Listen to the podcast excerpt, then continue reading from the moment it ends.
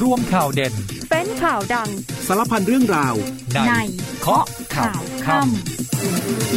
ำสวัสดีครับต้อนรับคุณผู้ฟังทุกท่านนะครับเข้าสู่รายการเคาะข่าวค่ำนะครับพบกันวันนี้วันอังคารที่3ตุลาคม2566นะครับผู้ฟังอยู่กับผมแจ็คสุพนันท์ฤทธิ์มนตรีนะครับสามารถติดตามรับฟังกันแบบสดๆนะครับผ่านทางสถานีวิทยุในเครือกองทัพบกทั่วประเทศนะฮะหรือถ้าอยากเห็นหน้าค่าตากันก็เข้ามาได้ใน Facebook นะครับเสิร์ชคำว่าสถานีข่าวสนามเป้าตอนนี้เราขึ้น Facebook Live เรียบร้อยนะฮะรวมถึงติดใจเนื้อหาคอนเทนต์ตรงไหนเนี่ยอยากฟังย้อนหลังก็สามารถรับฟังกันได้ด้วยในช่องทางพอดแคสต์นะฮะเสิร์ชที่คำว่าเคาะข่าวค่ำนะครับโอ้โหวันนี้คุณผู้ฟังฮะ3ตุลาหลายคนตกใจฮะว่าเอ๊ะมันเกิดอะไรขึ้นกับประเทศไทยโดยเฉพาะข่าวคราวความเคลื่อนไหวในกรุงเทพมหานครทั้งเรื่องของสถานการณ์ฟ้าฝนแต่สิ่งที่น่าจะเป็นเรื่องใหญ่ก็น่าจะเป็นเหตุกราดยิงกลางห้างดังใจกลางกรุงห้างพารากอนช่วงประมาณ 4:30 นมีผู้ได้รับบาดเจ็บผู้เสียชีวิตนะครับตามข่าวเนี่ยนะฮะบอกว่าท่านนายกรัฐมนตรีรับทราบเรื่องนี้แล้วนะฮะซึ่งบอกว่าเดี๋ยวอาจจะมีการเดินทางไปที่พารากอนด้วยนะครับทางตำรวจเนี่ยจับกุมผู้ก่อเหตุได้ในเวลาไม่นานนะเกิดเหตุตอนประมาณ 4:30 นตามข่าวบอกว่าประมาณ 5:00 นนิดๆนะฮะสามารถจับกุมได้แต่สิ่งที่น่าตกใจและกลายเป็นสิ่งที่ถูกวิพากษ์วิจารณ์หลังจากนั้นคืออายุของผู้ก่อเหตุฮะอายุเพียงแค่14ปีเท่านั้นนะเดี๋ยวเรื่องนี้มาดูรายละเอียดกันส่วนเรื่องที่เป็นประเด็นกันอยู่ครับสำหรับเงิน 10,000 ดิจิทัลนะฮะมีข่าวว่าถูกทักท้วงวันนี้นายกออกมาแสดงความเชื่อมั่นว่าการดำเนินโครงการนี้จะไม่กระทบสถานการณ์เงินการคลังของประเทศวันนี้ครม.เองแต่งตั้งคณะกรรมการ Digital Wallet 10,000 บาทก็มีนายกรัฐมนตรีเป็นประธานเชื่อว่าโครงการนี้เดินหน้าต่ออย่างแน่นอนรวมทั้งครม.วันนี้ขยายเวลาแรงงานต่างด้าว4สัญชาตินะฮะสามารถยื่นเอกสารแล้วก็อยู่ทำงานในประเทศไทยต่อได้นะฮะอยู่ต่อได้จนถึง15มกราคม2567ครม.วันนี้แต่งตั้งนะฮะตำแหน่งสำคัญในหลายกระทรวงรวมทั้งปลัดกระทรวงศึกษาธิการคนใหม่นะฮะมีการแต่งตั้งรองโฆษกรัฐบาลเพิ่มอีก1คนเป็นโควต้าของรวมไทยสร้างชาตินายกบอกด้วยครับว่าหลังจากนี้จะแต่งตั้งที่ปรึกษานายกเป็นอดีตนายตำรวจที่เพิ่งเกษียณอายุราชการเข้ามาดูแลเรื่องของยาเสพติดพอพูดถึงตำรวจต้องบอกว่าวันนี้บรรยากาศที่สตช.สำนักงานตำรวจแห่งชาติชื่นมื่นฮะมีการร่วมวงรับประทานอาหารกลางวันยิ้มแย้มนะของบรรดาผู้บังคับบัญชาระดับสูงตั้งแต่ผบ.ตร.รองผบ.ตร.ผู้ช่วยเนี่ยรวมทั้งมีคำยืนยันจากนายกครับบอกว่าคนทำงานร่วมกันแม้ขัดแย้งกันบ้างลิ้นกับฟันแต่ตอนนี้ความปัญหาความขัดแย้งต่างๆไม่มีอีกแล้วช่วงนี้พักกันครู่หนึ่งช่วงหน้ากลับมาติดตามรายละเอียดข่าวครับ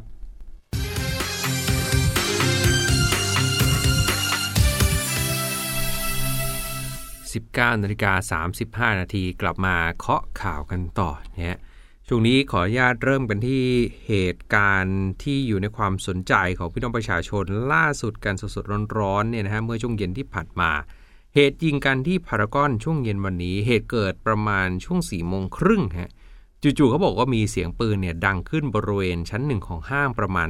3-4 นัดตอนแรกก็มีภาพข่าวที่แชร์กันออกมาเห็นภาพคนเนี่ยวิ่งกรูกันออกมาจากตัวห้างค่อนข้างแตกตื่นบางส่วนเนี่ยวิ่งลงไปกลางถนนเนี่ยแถวเส้นสุขุมวิทแถวใต้รถไฟฟ้าตรงนั้นเนี่ยนะฮะมีคนถ่ายภาพแล้วก็แชร์กันในโซเชียลเจ้าหน้าที่ต้องเร่งเข้าไปควบคุมสถานการณ์แล้วก็อพยพคนออกมาทางตำรวจสอบสวนกลางในสังกัดของพลตำรวจโทจิรภพภูริเดชได้เข้าพื้นที่เนี่ยก่อนที่ตำรวจในพื้นที่ก็คือสน.ปทุมวันจะสามารถเข้าไปจับกุมผู้ก่อเหตุได้ช่วงประมาณ 5:00 นนิดๆเนี่ยผู้ก่อเหตุเนี่ยเป็นเยาวชนอายุเพียง14ปีเท่านั้นใช้อาวุธปืนขนาด 9 มม. ยี่ห้อ Glock นะฮะผู้บาดเจ็บเนี่ยรับแจ้งเบื้องต้นขณะนี้ประมาณ6รายแล้วก็มีรายงานผู้เสียชีวิตด้วยอย่างน้อย3รายแล้วนะครับตัวผู้บาดเจ็บได้มีการลำเลียงส่งโรงพยาบาลต่างๆเนี่ยแต่สิ่งที่ตกอกตกใจแล้วก็กลายเป็นประเด็นที่วิพากษ์วิจารณ์ในเรื่องนี้อย่างหนักต้องบอกว่าเนี่ยด้วยข้อมูลที่ออกมาว่าผู้ก่อเหตุอายุเพียงแค่14ปีเท่านั้นถือว่าเป็นเรื่องละเอียดอ่อนพอสมควรโดยหลักการปกติการนำเสนอข่าวของสื่อมวลชนเองตัวชื่อของผู้ก่อเหตุหรือว่าหน้าตาเนี่ยอาจจะต้องมีการเบลอหรือว่าการเซ็นเซอร์เลี่ยงที่จะนำเสนอเนี่ยก็คงต้องรอหน่วยงานต่างๆเนี่ยเดี๋ยวก็อาจจะดูแนวทางกันอีกทีว่าจะสามารถนำเสนออะไรได้มากน้อยแค่ไหนแต่เอาเป็นว่าเรื่องนี้ทางรัฐมนตรีว่าการกระทรวงพัฒนาสังคมและความมั่นคงของมนุษย์คุณวราวุฒิศิลปะอาชาก็ได้ออกมาแสดงความเสียใจ และบอกว่าการสืบสวนสอบสวนต่างๆเนี่ยก็จะต้องมีเจ้าหน้าที่สหวิชาชีพเนี่ยเข้าไปทำงานร่วมกับตำรวจแล้วก็วอนสังคมบอกว่าหยุดส่งต่อภาพของผู้ก่อเหตุภาพผู้เสียชีวิตแล้วก็บัตรประจำตัวประชาชนถือว่าเป็นข้อมูลส่วนบุคคลจริงๆเนี่ยเพราะฉะนั้นตอนนี้เนี่ยส่งต่อกันว่อนเน็ตเลยทีเดียวก็อาจจะอยากเรียกร้องนะฮะใครที่แชร์ไปแล้วหรือว่าเห็นเพื่อนแชร์ก็ไปแจ้งกันหน่อยว่าลบออกเถอะนะฮะมันไม่ได้เป็นประโยชน์ต่อเหตุการณ์ต่อคดีนี้เลยจริงๆแล้วมันกระทบไปถึงเรื่องความเป็นส่วนตัวนะแล้วก็กระทบเรื่องของข้อมูลข่าวสารต่างๆแล้วก็เรียกว่ามันเป็นหลักจริยธรรมในการรายงานข้อมูลข่าวสารต่างๆที่ในปัจจุบันสังคมอาจจะต้องให้ความสำคัญในเรื่องนี้กันมากขึ้นนะครับจบกันที่จากเหตุของพารากอนเนี่ยมีรายงานอีกหนึ่งเหตุการณ์ที่ทำให้คนตั้งคำถามเหมือนกันว่าวันนี้มันเกิดอะไรขึ้นกันแน่กับประเทศไทยในช่วง 5 โมงกว่าๆมีเหตุคานรับน้ำหนักที่อยู่ภายในอินดอร์สเตเดียมหัวหมากสุดตัวลงมาเหตุเกิดภายในโดมก่อนที่จะมีพิธีเปิดการแข่งขัน 2023 IWBF นะฮะเป็นกีฬาวีลแชร์บาสเกตบอลรุ่นอายุไม่เกิน 25 ปีหญิงชิงแชมป์โลกด้วยหลังเกิดเหตุพบคานเหล็กที่ใช้ค้ำยันเพดานเนี่ยพังลงมาใส่อัฐจันทร์และตัวเวทีเปิดเลยฮะมีน้ำรั่วเข้ามาภายในดอสเตเดียมเบื้องต้นยังไม่มีรายงานผู้ได้รับบาดเจ็บหรือเสียชีวิตทางผู้ว่ากกท.ฮะคุณก้องศักดิ์ยอดมณีได้สั่งการให้เคลียร์นักกีฬาทั้ง10ชาติที่เข้าร่วมออกจากพื้นที่แล้วนะครับวันนี้มีการประชุมครม.นะฮะหลังการประชุมมีการแถลงเรื่องของโครงการ Digital Wallet นะที่รัฐบาลประกาศเดินหน้าเต็มที่แล้วเชื่อว่าจะได้ใช้สิทธิ์กันในช่วงเดือนกุมภาพันธ์ปีหน้าแต่ก่อนการประชุมครม.จริงๆคุณเศรษฐาทวีสินนายกรัฐมนตรีและรัฐมนตรีว่าการกระทรวงการคลังได้มีการเปิดเผยเรื่องนี้ออกมาบอกว่าจากการประเมินสถานการณ์เศรษฐกิจของโลกและเศรษฐกิจในประเทศแล้วก็ก่อนหน้านี้ได้เห็นภาพนะฮะของผู้ว่าการธนาคารแห่งประเทศไทยผู้ว่าแบงก์ชาตินะคุณเศรษฐพุทธเนี่ยได้ไปหารือไปกินข้าวกับท่านนายกนะบอกว่าถ้าออกนโยบายนี้ออกไปแล้วจะเป็นอย่างไรมีการเช็คเครดิตเรตติ้งนะฮะซึ่งผู้ว่าแบงก์ชาติได้คำแนะนำให้แนวทางนะกับทางรัฐบาลว่าถ้าจะเดินหน้าต่อควรทำอย่างไรมีประเด็นอะไรที่ต้องระมัดระวังกันบ้างรวมทั้งได้หารือกับรัฐมนตรีช่วยกระทรวงการคลังปลัดว่าการกระทรวงการคลังและอธิบดีกรมต่างๆในส่วนของกระทรวงการคลังแล้วก็จะรับไปพิจารณาหารือเชื่อมั่นว่าสถานะการเงินการคลังของประเทศเนี่ยยังแข็งแกร่งมีเงินสำรองเพียงพอที่จะรับมือหากเกิดเหตุฉุกเฉินในอนาคตส่วนแหล่งที่มาของเงินนะในโครงการนี้ก็จะไปบรรจุในงบประมาณของปี67หรือไม่รัฐมนตรีช่วยจะเป็นผู้ชี้แจงเนี่ยซึ่งหลังการประชุมครม.เนี่ยคุณจุลพันธ์ อมรวิวัฒน์นะครับรัฐมนตรีช่วยว่าการกระทรวงการคลังก็พูดถึงเรื่องนี้บอกว่าวันนี้ในที่ประชุมครม.เนี่ยเขาแต่งตั้งคณะกรรมการชุดหนึ่งขึ้นมาเป็นคณะกรรมการ Digital Wallet 10,000 บาทโดยกรรมการชุดนี้จะมีนายกเป็นประธานเนี่ยทำหน้าที่พิจารณาแนวนโยบายกรอบวงเงินแหล่งที่มาของงบประมาณแล้วก็จะตรวจสอบการทุจริตตั้งแต่เริ่มต้นโครงการไปจนถึงการสิ้นสุดโครงการเชื่อว่าเนี่ยจะมีการประชุมนัดแรกในสัปดาห์นี้เนี่ยแหละฮะซึ่งขั้นตอนต่อไปคณะกรรมการชุดนี้ก็จะตั้งอนุกรรมการที่มาขับเคลื่อนนโยบายคาดว่าจะแล้วเสร็จไม่เกิน 2-3 สัปดาห์ก็จะทำหน้าที่รวบรวมรายละเอียดเสนอต่อกรรมการชุดใหญ่แล้วก็จะนำประเด็นข้อสงสัยต่างๆเนี่ยมาพิจารณาหารือกับทางคณะกรรมการทั้งชุดของอนุแล้วก็นำมาสู่การตกผลึกแล้วก็เคาะนะฮะในส่วนของคณะกรรมการชุดใหญ่อีกครั้งยืนยันว่าจะใช้เทคโนโลยีบล็อกเชนนะฮะเพื่อเขาบอกว่ามีเรื่องของความปลอดภัยสามารถตรวจสอบเส้นทางการเงินได้ก็จะเป็นไปตามกรอบของกฎหมายได้หารือกับทางแบงก์ชาติเบื้องต้นแล้ววันนี้นักข่าวก็ถามคุณจุลพันธ์เหมือนกันนะบอกรัศมีที่ใช้สิทธิ์ได้ภายใน4กิโลเมตรจากบ้านเนี่ยมีความเป็นไปได้มากน้อยแค่ไหนเนี่ยคุณจุลพันธ์บอกว่าเดี๋ยวอาจจะมีการขยับขยายเรื่องนี้เพราะว่าตัวแกเองในฐานะเป็นสสต่างจังหวัดแกบอกว่าบางครั้งบางคราวก็มีข้อจำกัดเหมือนกันในการใช้สิทธิ์เนี่ยจะหาร้านที่จะไปใช้สิทธิ์ในการเอาเงิน 10,000 บาทไปใช้เนี่ยก็อาจจะมีข้อจำกัดพอสมควรคาดว่าปลายเดือนนี้น่าจะมีรายละเอียดที่ชัดเจนมากขึ้นมั่นใจว่า1กุมภาจะได้เริ่มใช้สิทธิ์กันส่วนอนาคตมองว่าตัวแอปพลิเคชันเนี่ยที่นำมาใช้ในระบบนี้เนี่ยจะเป็นคล้ายๆซุปเปอร์แอปเนี่ยจะเป็นทั้ง Digital ID เป็นกระเป๋าหลักสำหรับคนไทยรวมทั้งคนไทยจะไปต่างประเทศหรือคนต่างประเทศเข้ามาในประเทศไทยต่อไปไม่ต้องพกกระเป๋าต่างกระเป๋า Digital Wallet ตรงนี้จะสามารถใช้ในการค้าขายซื้อสินค้าได้อย่างครอบคลุมรวมทั้งครม.วันนี้ยังมีมติขยายเวลาให้แรงงานต่างด้าว4สัญชาติที่ยื่นเอกสารต่ออายุการทำงานในประเทศไทยภายใน30 กันยา อยู่ในไทยต่อได้ถึง15มกราคมนะฮะ2567โฆษกประจำสำนักนายกรัฐมนตรีคุณชัยวัชรงค์เนี่ยบอกว่าที่ประชุมครม.อนุมัติขยายระยะเวลาพำนักในประเทศไทยของแรงงานต่างด้าว4สัญชาติก็จะมีตั้งแต่เวียดนามลาวกัมพูชาและก็เมียนมาที่หมดสัญญาทำงานในประเทศไทยแล้วมีการผ่อนผันให้อยู่ในไทยได้จนถึง30กันยาแต่เนื่องจากมีนายจ้างอีกจำนวนมากที่ยังไม่สามารถต่ออายุแรงงานได้ทันรวมทั้งครม.ได้มีมติไปเมื่อ5กันยายนที่ผ่านมาให้นายจ้างเนี่ยรีบยื่นบัญชีต่างด้าวที่อยู่ในสังกัดของตัวเองให้ได้รับสิทธิ์อยู่ต่อได้ถึง30กันยาเนี่ยซึ่งตอนนี้ก็เลยมาแล้วนะ30กันยาเท่ากับว่าคนกลุ่มนี้คือทำเรื่องไม่ทันเนี่ยให้รีบส่งเรื่องเข้ามาโดยด่วนเดี๋ยวจะขยายระยะเวลาพิเศษให้เนี่ยหลังจากส่งรายชื่อเข้ามาแล้วเนี่ยจะสามารถอยู่ได้ถึง15มกราคม2567ระหว่างขยายเวลานี้เองให้นายจ้างเนี่ยรีบทำเรื่องขออนุญาตให้เรียบร้อยแรงงานต่างด้าวเหล่านี้จะสามารถทำงานในประเทศไทยต่อได้ถึง13กุมภาพันธ์68นะนอกจากนี้จะอนุมัติเรื่องของการลดค่าธรรมเนียมตรวจลงตาวีซ่าเหลือ500บาทสำหรับแรงงานต่างด้าว4สัญชาติจะได้รับสิทธิพิเศษตรงนี้ด้วยนะก่อนจะพักกันในช่วงนี้มีบรรยากาศนะจากห้องรับประทานอาหารกลางวันของสำนักงานตำรวจแห่งชาติมาฝากกันต้องบอกว่ามื้อเที่ยงวันนี้อาหารที่ตร.หรือสำนักงานตำรวจแห่งชาติเนี่ยอร่อยเป็นพิเศษเนี่ยทางผู้บัญชาการตำรวจแห่งชาติพลตำรวจเอกต่อศักดิ์สุขวิมลได้ร่วมรับประทานอาหารกลางวันพร้อมหน้าพร้อมตาครับมีทั้งรองผบ.ตร.ผู้ช่วยผบ.ตร.นะทั้งพลตำรวจเอกรอยอิงคไพโรจน์พลตำรวจเอกกิตติรัตน์พันเพชรรองผู้บัญชาการตำรวจแห่งชาติเนี่ยมีพลตำรวจโทธนาชูวงศ์พลตำรวจโทสราวุฒิการพาณิชย์พลตำรวจโทไกรบุญสวดทรงเนี่ยรักษาราชการแทนรองผู้บัญชาการตำรวจแห่งชาติก็เป็นการทานมื้อเที่ยงร่วมกันก่อนจะประชุมผู้บริหารจัดทำนโยบายการดำเนินงานของสำนักงานตำรวจแห่งชาติในช่วงบ่าย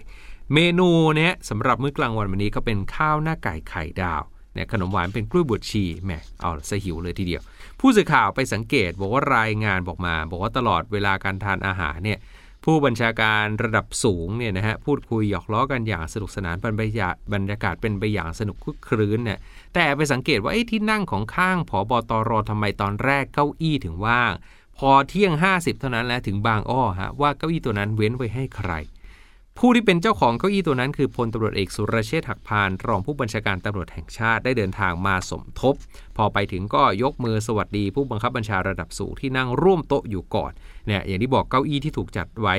คือเป็นเก้าอี้ที่นั่งติดกับผู้บัญชาการตำรวจแห่งชาติพลตำรวจเอกต่อศักดิ์เรียกว่าบรรยากาศชื่นมื่นน่าจะเป็นข้าวหน้าไก่ไข่ดาวที่อร่อยอีกมื้อหนึ่งของบิ๊กโจ๊กและบิ๊กต่อนะฮะช่วงนี้เดี๋ยวไปฟังภารกิจทหารกันสักครู่จากนั้นพักกันแป๊บหนึ่งแล้วยังมีอีกหลายประเด็นรออยู่กับเคาะข่าวค่ำครับกองทัพบกเข้มร่วมปฏิบัติการป้องกันการกระทำผิดกฎหมายในทุกรูปแบบและยังคงดำเนินการช่วยเหลือประชาชนในทุกพื้นที่เริ่มกันที่กองกำลังผาเมืองโดยชุดปฏิบัติการข่าวพิเศษหน่วยเฉพาะกิจกรมทหารพรานที่31จัดกำลังคน1ชุดปฏิบัติการร่วมกับหน่วยงานที่เกี่ยวข้องในพื้นที่ปฏิบัติภารกิจลาดตระเวนเฝ้าตรวจเพื่อป้องกันและสกัดกั้นการกระทำผิดตามพระราชบัญญัติประมวลกฎหมายยาเสพติดบริเวณบ้านม่วงไพรตำบลเวียงอำเภอเทิงจังหวัดเชียงรายระหว่างปฏิบัติหน้าที่ตรวจพบความผิดปกติของรถกระบะ2คันและรถจักรยานยนต์1คันจึงเข้าตรวจค้นและจับกุมผู้ต้องหา4รายพร้อมของกลางเป็นไอซ์30กระสอบน้ำหนักรวม591กิโลกรัมจึงได้นำตัวส่งตำรวจเพื่อดำเนินคดีกองพลทหารม้าที่2รักษาพระองค์โดยกองพันทหารสื่อสารที่12จัดกำลังพลจิตอาสาของหน่วยร่วมกับศูนย์สาธารณสุข2วัดมักกะสันและจิตอาสาภาคประชาชนจัดกิจกรรมจิตอาสาพัฒนาเราทำความดีด้วยหัวใจบำเพ็ญสาธารณประโยชน์ร่วมทำความสะอาดขนย้ายสิ่งของอุปกรณ์ภายในศูนย์ส่งเสริมสุขภาพผู้สูงอายุณศูนย์สาธารณสุข2วัดมักกะสันเขตราชเทวีกรุงเทพกองพันทหารราบที่2กรมทหารราบที่31รักษาพระองค์ส่งกำลังพลเข้าตรวจสุขภาพประชาชนผู้สูงอายุพร้อมให้คำแนะนำในการดูแลสุขภาพเบื้องต้นและมอบยาเวชภัณฑ์ในพื้นที่ตำบลท่าแคอำเภอเมืองจังหวัดลพบุรีเป็นการช่วยลดภาระค่าใช้จ่ายในการเดินทางไปโรงพยาบาล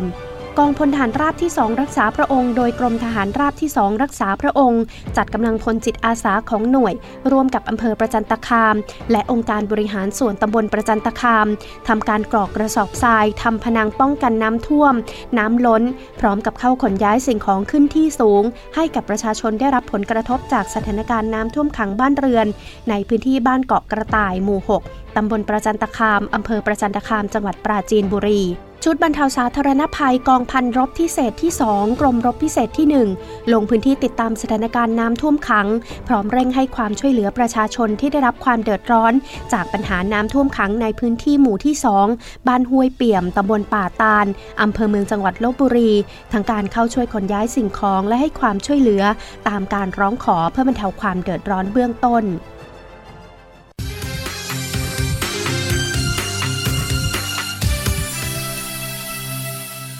19:50 น.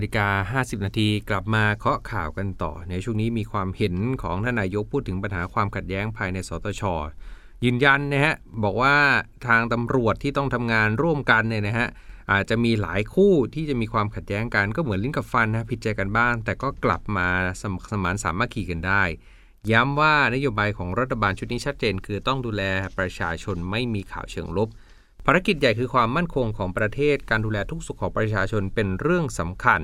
เรื่องส่วนตัวเป็นอีกเรื่องหนึ่งพักไว้ข้างหลังต้องเดินหน้าทำงานให้ได้ต้องไม่มีข่าวเชิงลบต้องบำบัดทุกข์บำรุงสุขให้กับประชาชนได้ตลอดเวลา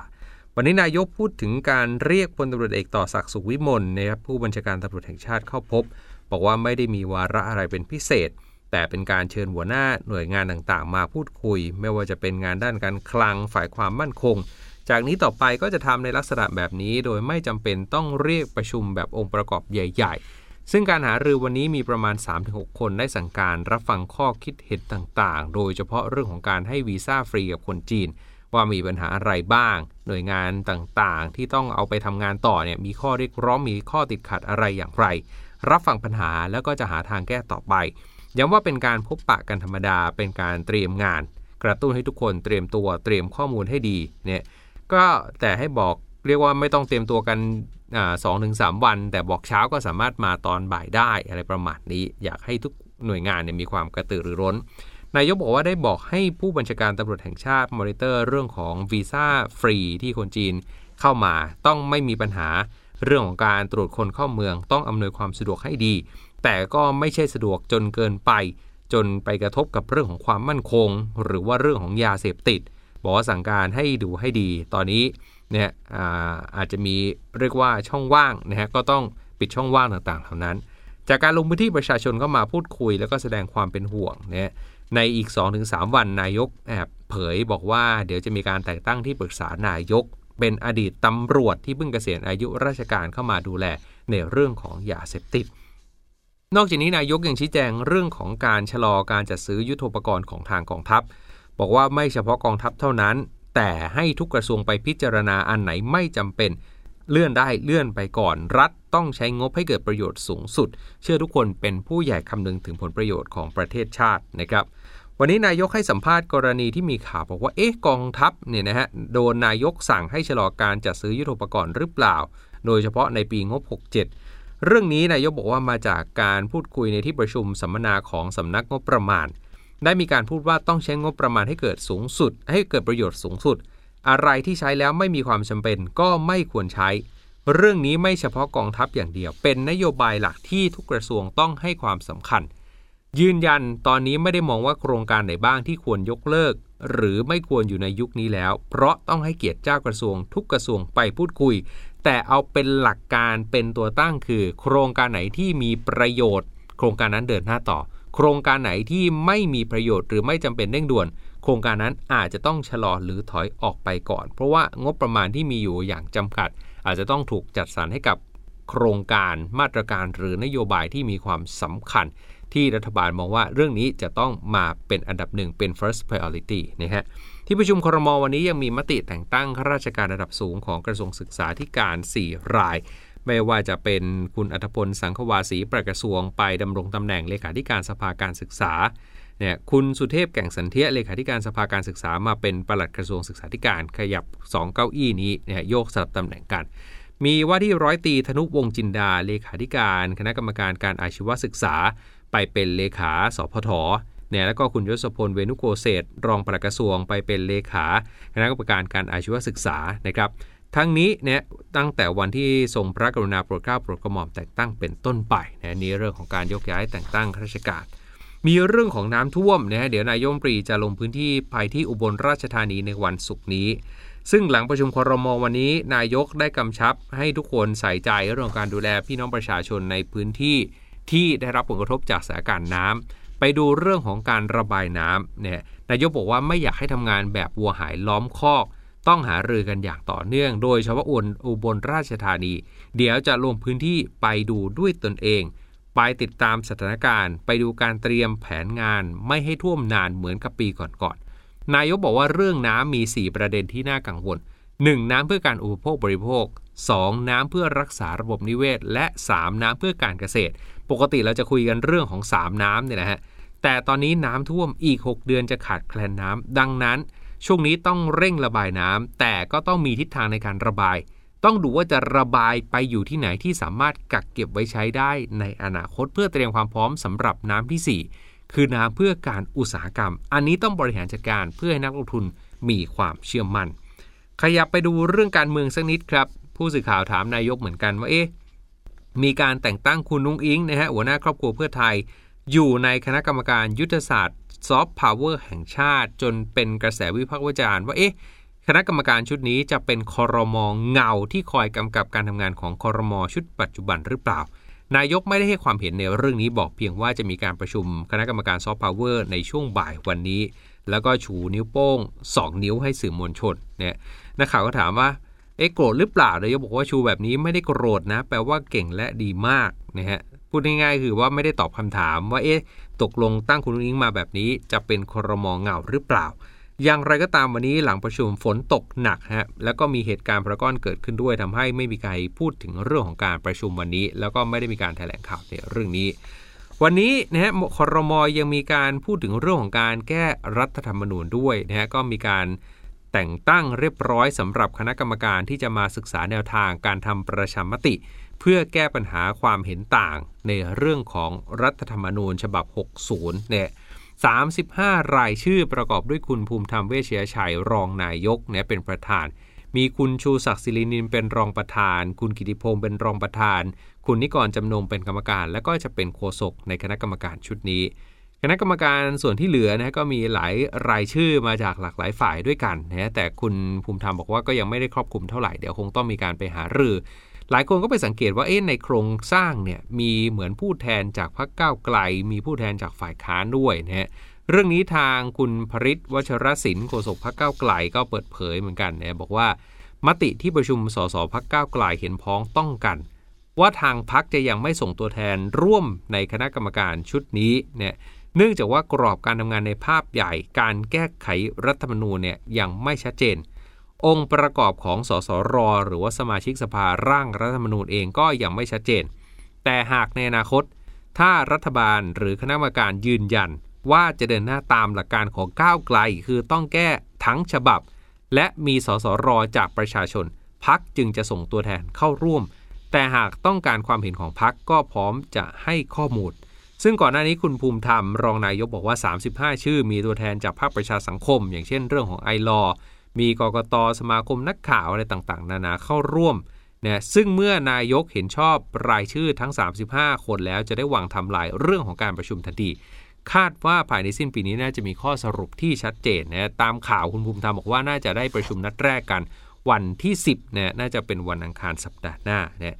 นอกจากนี้นายกยังลงนามแต่งตั้งรองโฆษกรัฐบาลเพิ่มอีกคนนะเป็นโควต้าของรวมไทยสร้างชาตินะครับคุณรัตน์เกล้าสุวรรณคีรีนะให้เป็นรองโฆษกประจำสำนักนายกรัฐมนตรีเพิ่มเติมนะครับแล้วก็บอกต่อกันอีกนิดครับสำหรับคนรักสุนัขวันนี้มีน้องหมาหายออกจากบ้านตัวเล็กมากอายุ2 ขวบเท่านั้นนะแ Facebook ของคุณณภสรโพสต์รูปน้องหมาสุดน่ารักระบุข้อความขอความช่วยเหลือตามหาน้องหมาที่หายไป